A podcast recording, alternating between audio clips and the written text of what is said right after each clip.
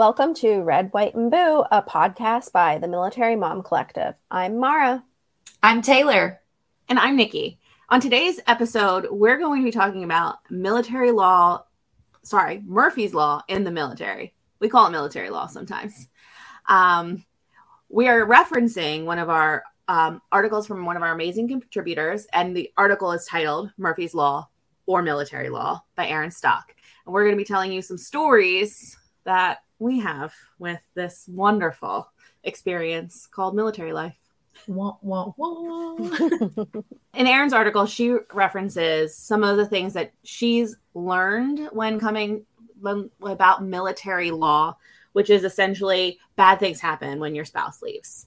Without fail, their ship pulls out, their plane leaves, the bus pulls away, and your car dies, or your kid needs to go to the hospital, or you don't have hot water in your house. Um, or all of the above in some situations. Um, but if you can try to spin it, you can get some empowerment from these things and, you know, help others through service and feel some pride that you got through it. So, again, we're going to share some of our military law stories. Um, either one of you ladies want to go first? I mean, like you said, Nicki, that plane, I don't even think the plane beverages have come out and I have a nail in my tire or it won't start or my child is acting absolutely feral um because dad is gone and it's not even 24 hours in and it's just like really? Really?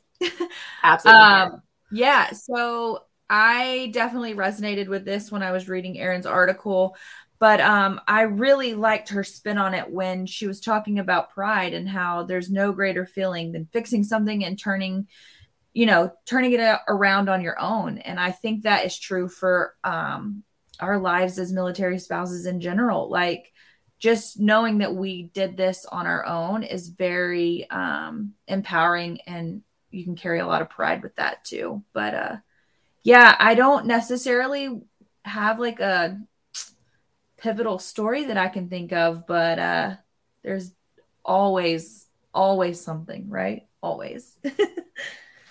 Definitely. I remember when I first read Erin's article, she talked about the smoke alarm going off at 2 a.m. and your 10 foot tall ceilings, and that I could have written that, except mine was I think 2:30 a.m. But um, it was funny because I we you know, I had a group chat of um, spouses who are sorry, fellow wives whose spouses were also deployed. And I sent out a message. I said, I know it's super late slash early in the morning. My fire alarm won't stop chirping. Can anyone help me? I'm getting on a tall ladder just so people know. Because of course my kids are sound asleep. And um, one of my friends, um, she FaceTimed me and walked me through it and was like, I'm not going to bed till I know you are safe in bed off that ladder. And of course, it didn't stop chirping. And I don't even remember what I did because that's a part of Murphy's Law and military law too, is you just block it off. And um, but yeah, I definitely couldn't have gotten through that without my friends. And the next morning, my one friend uh, who was asleep, she Venmoed me money for some coffee in the morning, which was awesome. oh, so sweet.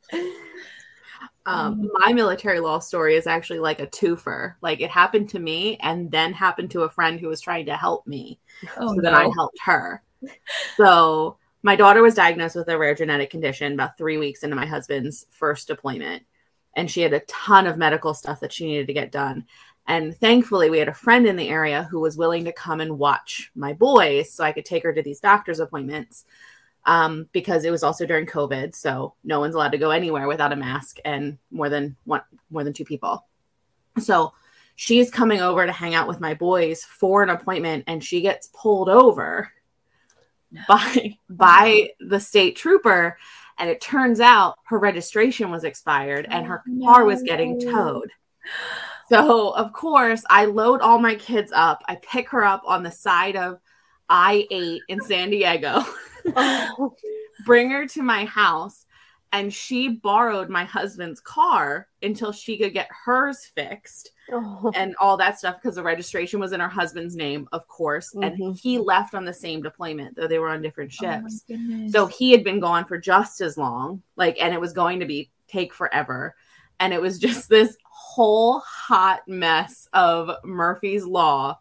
But we both got through it. We were able to help each other. She was at my house all the time because of all these medical appointments with my daughter. She, and I needed her to have a car so she could help me because she was the only person who could help me.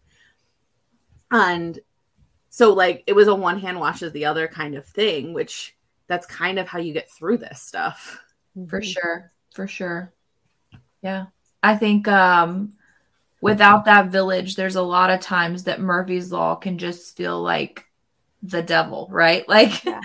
like here again and it's just so nice to be like resonating with someone else that knows and mm-hmm. like can just like pick up where you need it and then you can return that favor the next go around.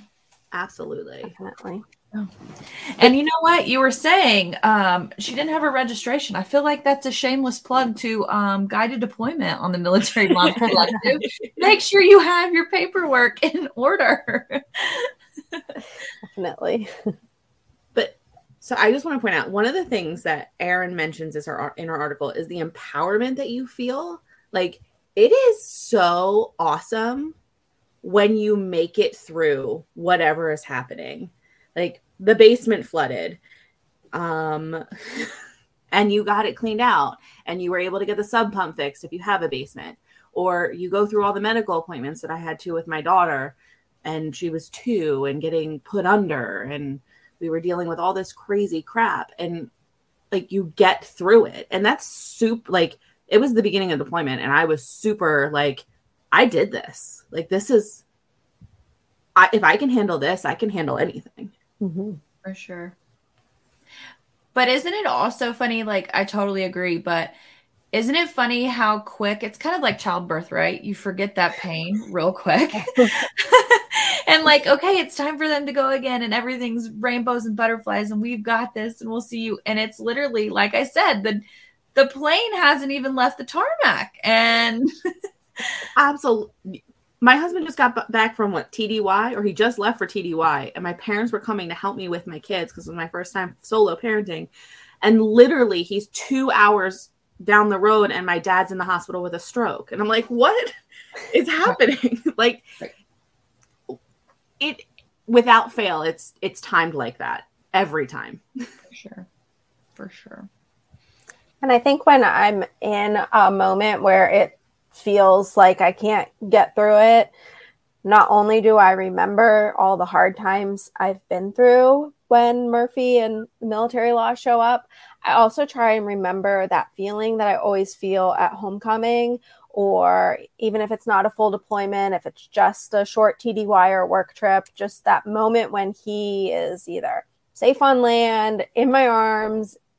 You know, I get the text that he's back in America. Like it just, I could feel like I can breathe again. And hmm. so when I'm in that moment of the basement is flooded or the kids are won't stop fighting and won't eat what I'm feeding them, I just remember you've done this before and that feeling that you're going to have hopefully soon.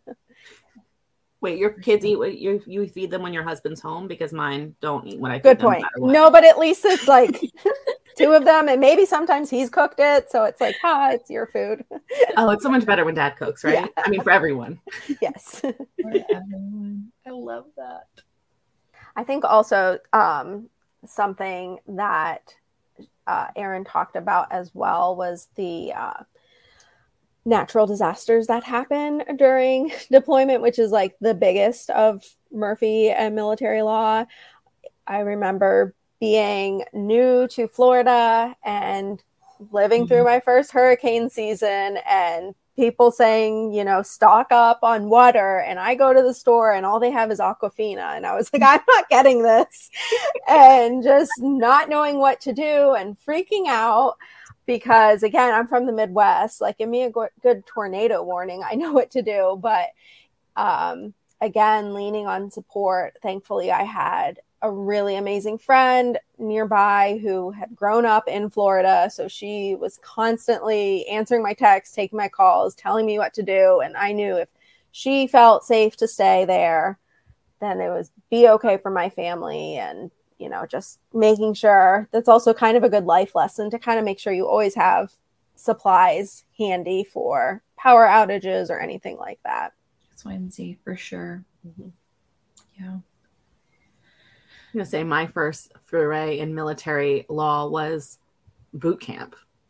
My husband joined late, and I was nine weeks pregnant with our second when he left.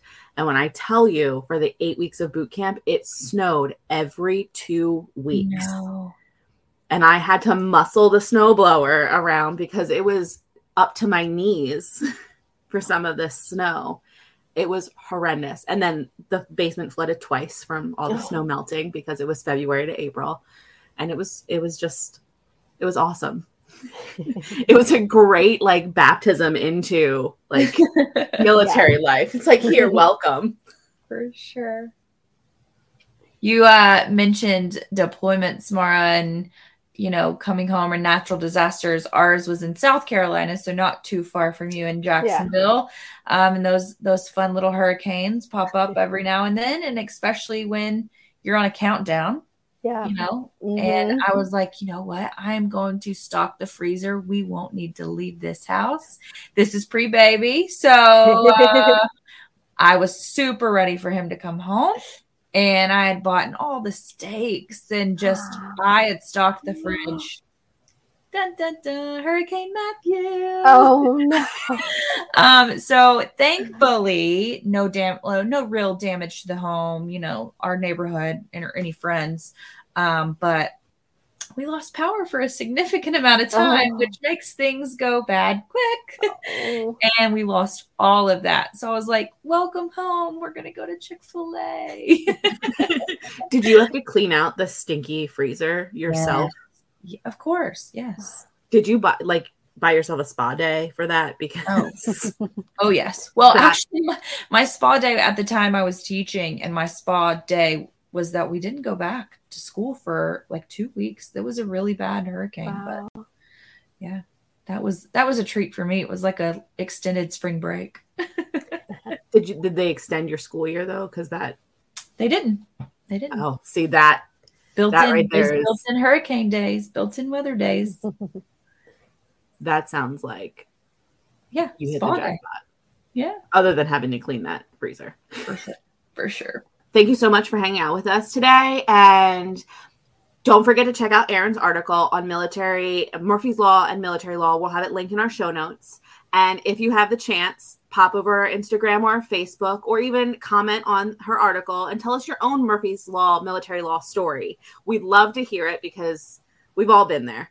And good luck. You're not alone.